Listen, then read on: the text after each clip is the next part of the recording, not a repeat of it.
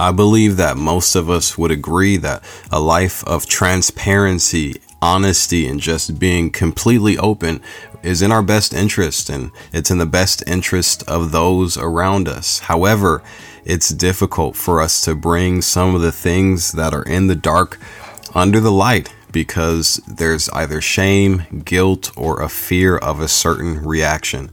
We are all stuck with a decision to make: freedom or captivity. Welcome to Blended. I am your host, Jeremiah Wallace, and my goal is to see blended families thriving. If you are navigating this experience, then you're in the right place. This podcast is purposed to provide support, information, and the encouragement that we need to fulfill our family's potential.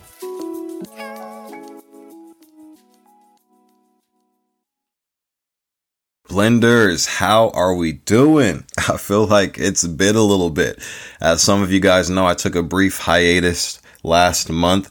I mentioned it before, but my wife and I direct a summer youth camp. We also do something in winter, but it's called SoCal Youth. We're out here in Southern California. We just recently took about 230 folks to Palomar Mountain, and it was just an incredible experience. I could brag about it for days, but a full week of shenanigans takes a lot of prep as well as handling the stuff on the other side of the experience. But I'm rolling. I'm back at it. And for those of you that have been listening for a while, great opportunity to catch up on some other episodes that you may have missed. The content is good, but I'm excited to be back at it. I'm excited about this episode in particular. It's going to be really good. This is the last one that focuses on creating culture in the home. Almost all episodes will pertain to that to a degree, but specifically focusing on this subject before moving into step parent hurdles. That's going to be our next series, essentially, of episodes that we're going to be talking on. I've gotten a lot of messages from step parents, and there is a desire to get some information, to get some tools, because we want to do this thing right. And we also don't want to go crazy. That's a thing. So there's a ton of good stuff coming up that I'm just really excited about. So make sure you guys remain tuned in. But today, again, creating culture in the home, we're going to focus specifically on protecting your territory. And that's going to focus on two entities. That's going to be protecting your territory from outsiders as well as from insiders, the people that are actually within your home. I will break all of that down shortly. But before we dive in, I did want to let you guys know that my services extend beyond this awesome platform. I am a certified health coach, and I've been one for about 4 years now. And I'm also getting closer and closer to attaining my license as a marriage and family therapist. And it has been my pleasure to assist people concerning their goals with their health, whether mentally, physically, or spiritually. And I also coach people through realizing and addressing the emotional baggage that oftentimes keeps us from moving forward. So if you are looking for some assistance, some support, or you just need a kick in the butt to make some things happen, then I am your man, and I would be more than happy to help. You can email me at blended@navigatingtheblend.com. You can reach out on social media platforms, whether Instagram or Facebook, or you can check out the link provided in the description, and you can set up a consultation with me so we can get some FaceTime. I can find out how I can be of support. I look forward to it. Let's make it happen. So on that note, let's get to the content of the episode.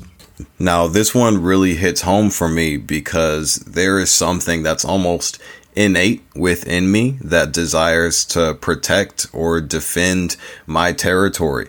And that's likely due to the fact that I am a man and a husband and a father to young ladies. But when it comes to nature, mama bears are known to defend their cubs to the point of like killing folks, you know? So this is something that applies to whether man or woman.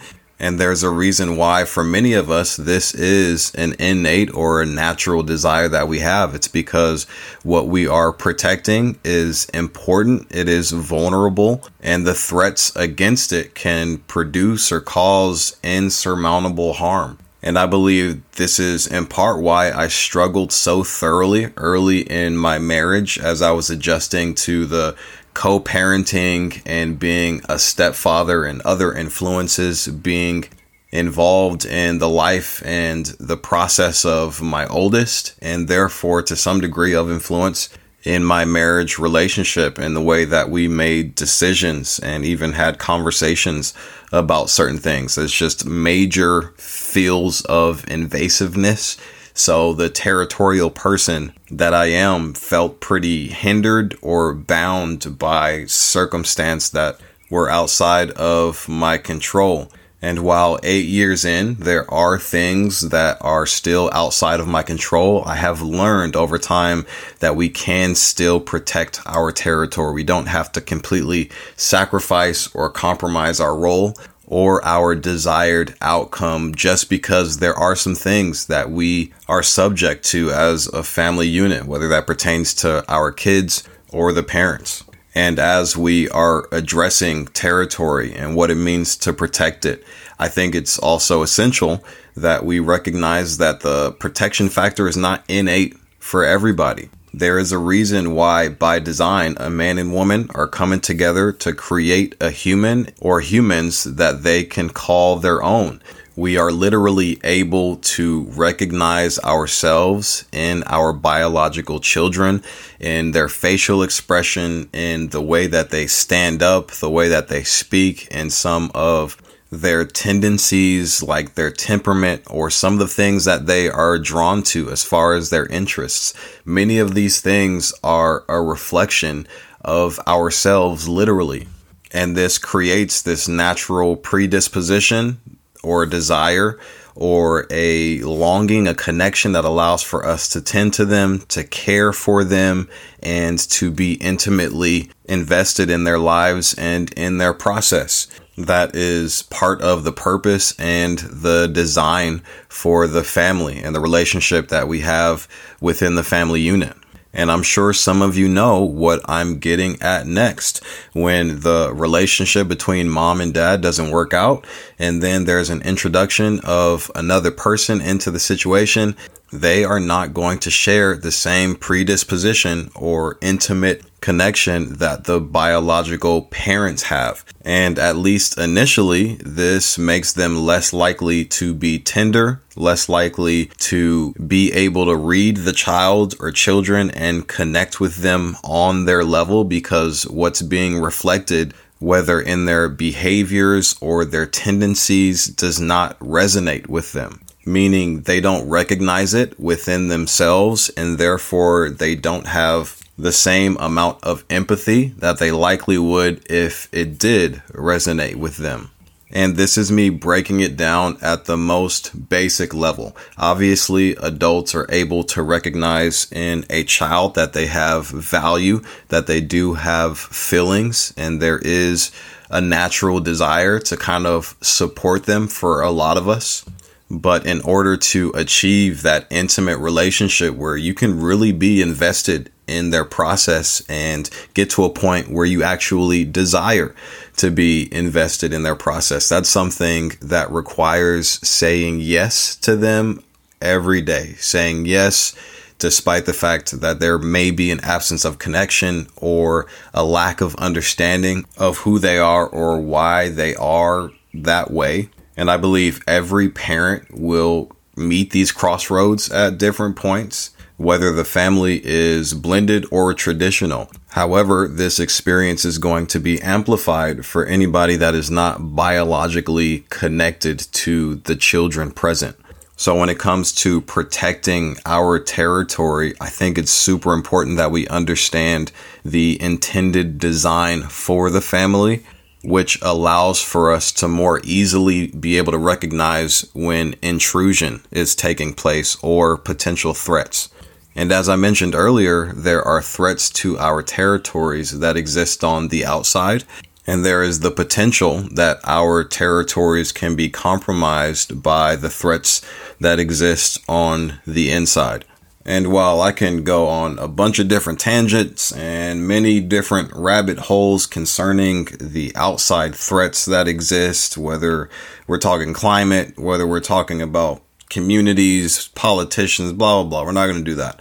I'm going to focus specifically on people. So when it comes to outsiders and people, that's essentially everyone that exists outside of your family unit. And I'm talking about your immediate family unit. So any extension of family, friends, relationships, community, whatever, everybody outside of that unit specifically is an outsider. And I know for some of you that may seem shocking or even offensive, but that is the truth. While your family, your parents, while your siblings and the community that you're immersed in, while these people are very important to your process, your development, as well as the development of your children, those relationships are considered outside. Because if they pose a threat to your family unit, then there is the possibility that you'll have to relinquish that relationship or the state of that relationship for the sake of preserving and protecting your territory, your family, your marriage, your children.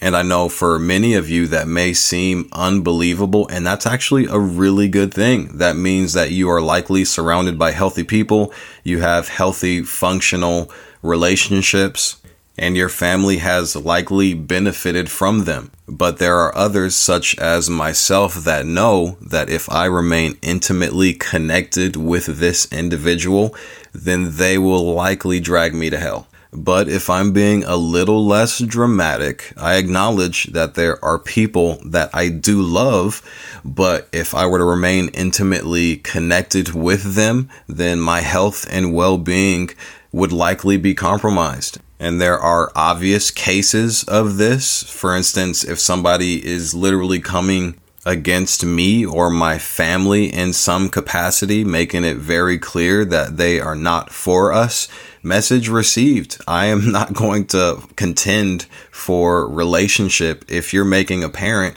what your stance is. Or on the lighter end, I may have a relationship where this person is comfortable with whether gossiping, talking about other people like very comfortably, or there's cursing and just negative words that they say, whether about themselves or others. That's something like, okay, I recognize that. Hey, do you? I'm creating some distance because you are an outsider. I get to dictate the level of influence that you have over myself, my marriage relationship, or my kids. And I acknowledge that this is difficult for people because relationships are important, but the most important relationships are the ones that are within our homes. And if protecting our unit means distancing ourselves, and I'm not saying just like totally cut off relationships. I feel like that would require something fairly extreme to commit to for the rest of your life, no longer having a relationship with a person. That's a really big deal. But any healthy and thriving family will tell you, or the parents of that family will tell you, that there were times where they had to create distance from a person or a people, despite how difficult that may have been. I personally have countless examples of this, and me as well as my family were better for it. And it's important to note that if I am compromised, if my wife is compromised, then we will likely reflect that upon our children. So it's not just about what directly impacts our children. It's oftentimes what we are also exposed to. And I used a specific example or illustration with my oldest during last week's family huddle, because toward the end of the school year, her attitude, her demeanor had been impacted.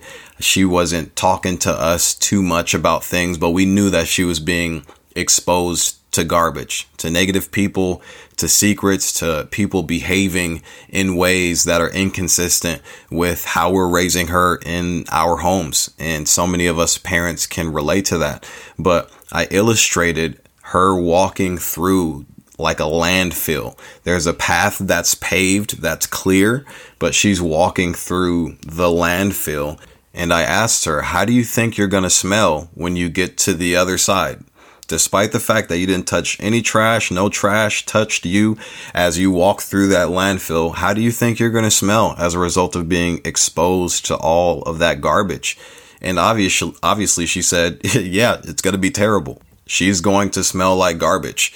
And many of us parents, we smell like garbage because of the content that we are consuming, because of the people that we're around. We think that we can get this escape or relief by kind of digressing in our morality, our values, the things that we are trying to impute or give to our children.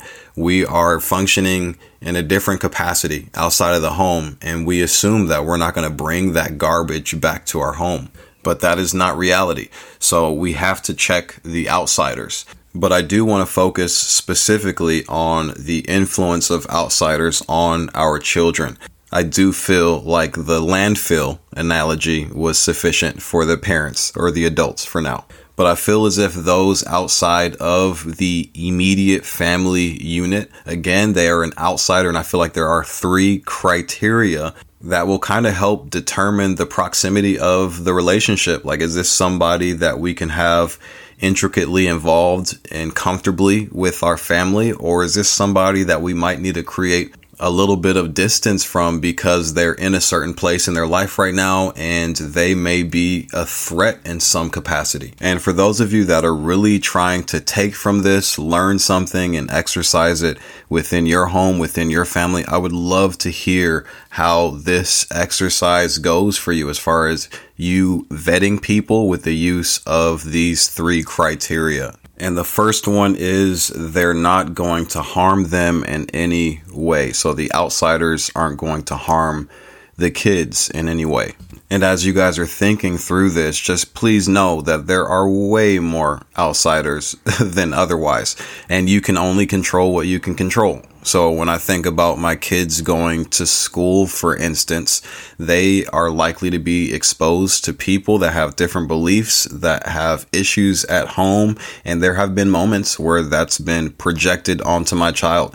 What we do is we support them through that. We speak to the administration present at the school and we try and get that solved. But there is a lack of control in such a scenario unless I just decide to take my children outside of the public school system. That is an option. But that lack of control may also be present when it comes to the co-parenting situation. As a blended family, we often find ourselves with our hands tied. Like, we only have so much influence or control over what's happening on the other end. So as you're listening and thinking through this, just be mindful and realistic about the things that are within your control and the things that are a bit outside or way outside. But back to that initial criteria, they're not going to harm them in any way. And by this, I don't mean just like hurt feelings or getting caught up in a random moment of misunderstanding.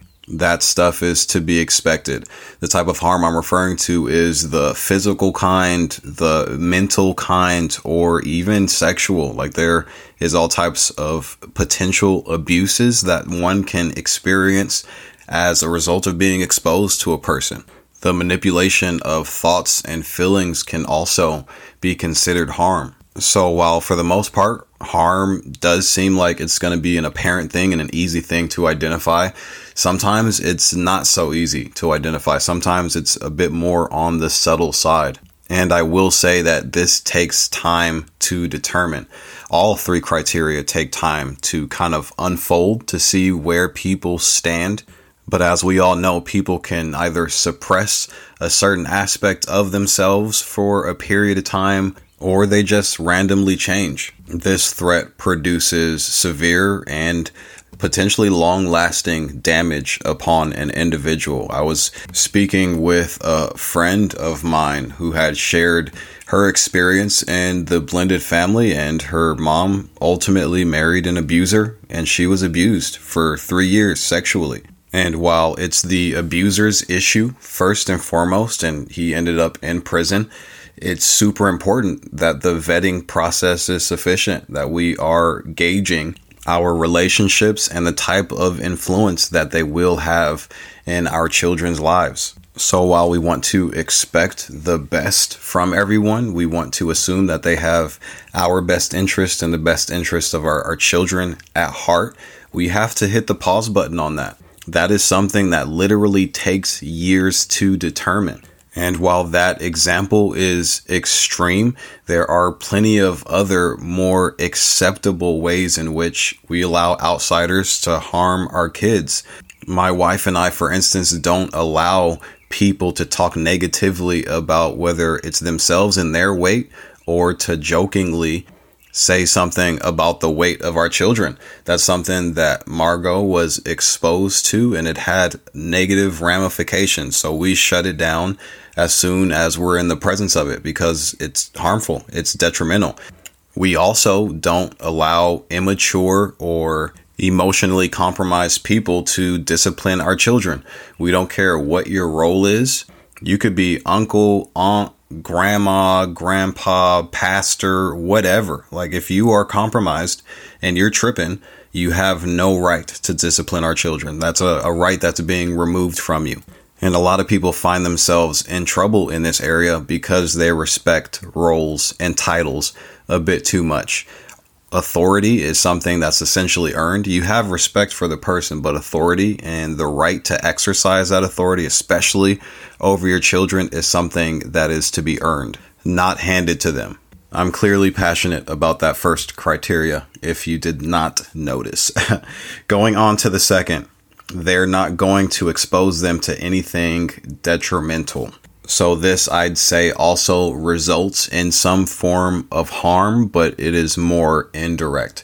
For example, this could be the type of music that somebody's listening to, and maybe it's only a 10-minute drive, but if music is playing that's referring to some type of sexual encounter, or there's cursing and things of that nature, they're being exposed to it, and that stuff really matters. Like, what are they watching on TV? Are these people willing to smoke or drink around our kids, or even the way that they do relationship? For instance, say it is a family member, and it seems like every month this family member has a new relationship, a new person on their arm.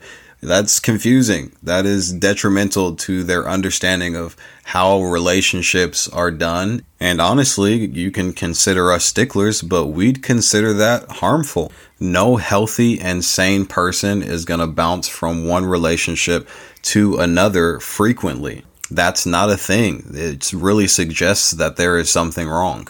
And as I've mentioned before, it's not like you have to cut this relationship off, but you have to question the proximity. Can I trust my child to be one-on-one taking advice from this older outsider? And although they are deemed a leader or someone with authority over them, but can I trust that when they're having a conversation, they're not going to share detrimental relationship information because they clearly don't have it together themselves?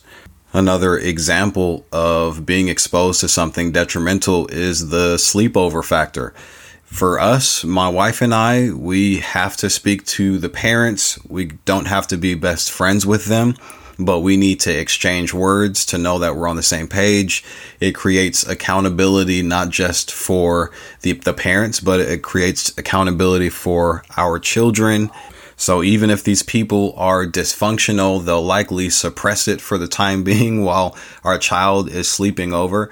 Honestly, the last time she slept over somewhere, I think a couple months ago, and we spoke to the mom, and she just recently got married, or she has a fiance, but she sounded fine on the phone. We allowed it to happen despite the slight hesitancy that we had. And then we met them the following day when they dropped her off at home. And upon meeting them, got to see who the individuals are, especially if, in my opinion, the fiance. And I was like, probably not going to happen again. And I believe that's a safe call because I have no desire for my child to be exposed to something detrimental. If you are not also engaging in that vetting process, then I strongly suggest it. If I can recall correctly, while sleepovers were fantastic and something to be excited about, they also created the most ridiculous opportunities ever. And if we can foresee and limit the amount of ridiculous opportunities our children will have, then we'll do that.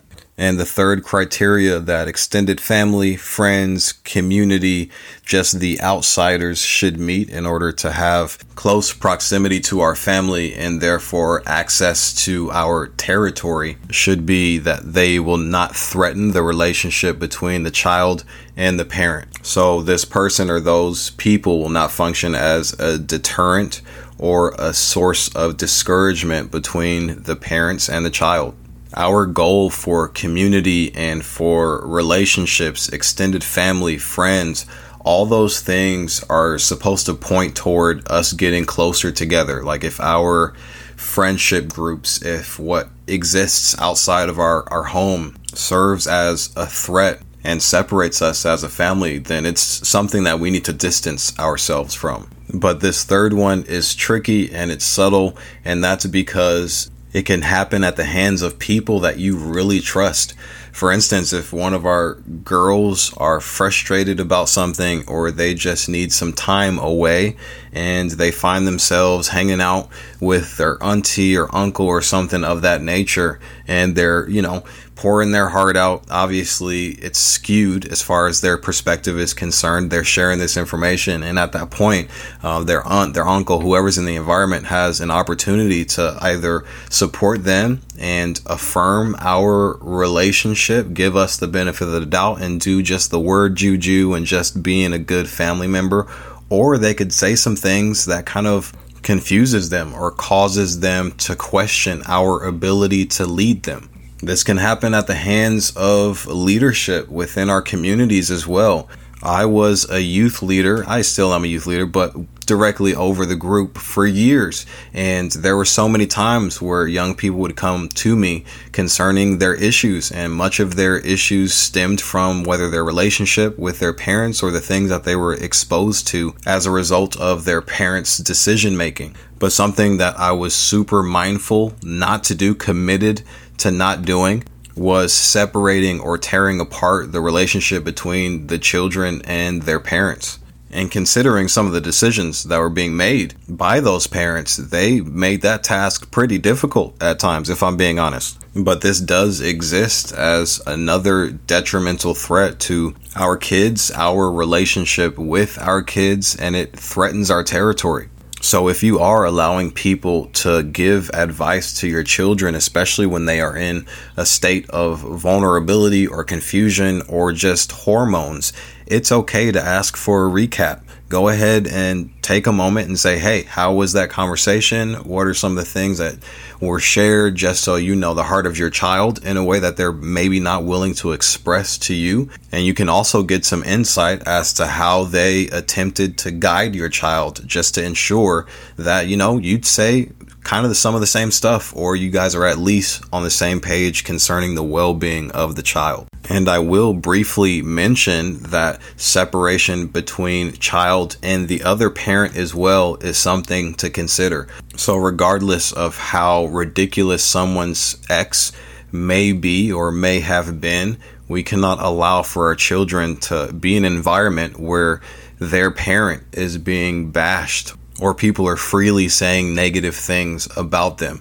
That does not serve the child. It creates more confusion. It can produce anger, whether toward the parent in question or the person that's doing the bashing. And there's the potential that the result is division between that child and, again, the parent in question. Or the other response could be the savior complex that the child all of a sudden develops in order to protect that parent. And that is obviously not a role that any child should be stepping into. But it's a position that we put them in when we say negative things about someone that they adore, regardless of how dysfunctional they may be.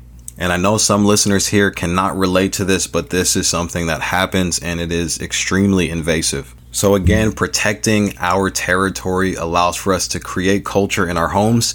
And three criteria that you want to watch out for concerning the extended family, the friends, the community, the outsiders. It's such a rude term. I'll figure out something else maybe. But right now we're considering them outsiders. But they're not going to harm them in any way. They're not going to expose them to anything detrimental, and they will not threaten the relationship between the child and ourselves. So I lied. I was going to go into the insiders, that being those within the home, but this portion clearly took up some time. So I might create a part 2, but let me know if you guys want me to do that, then I would be more than happy to make that happen. In the meantime, I hope you got something from it. You guys are amazing. See ya.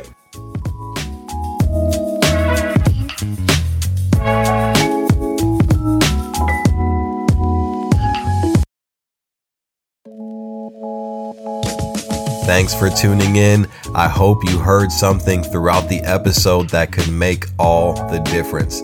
Please take a moment to subscribe so you don't miss out on any of that blended goodness. Episodes are up and running on the 2nd and 4th Wednesday of each month. Until then, do not settle for anything less than what's possible.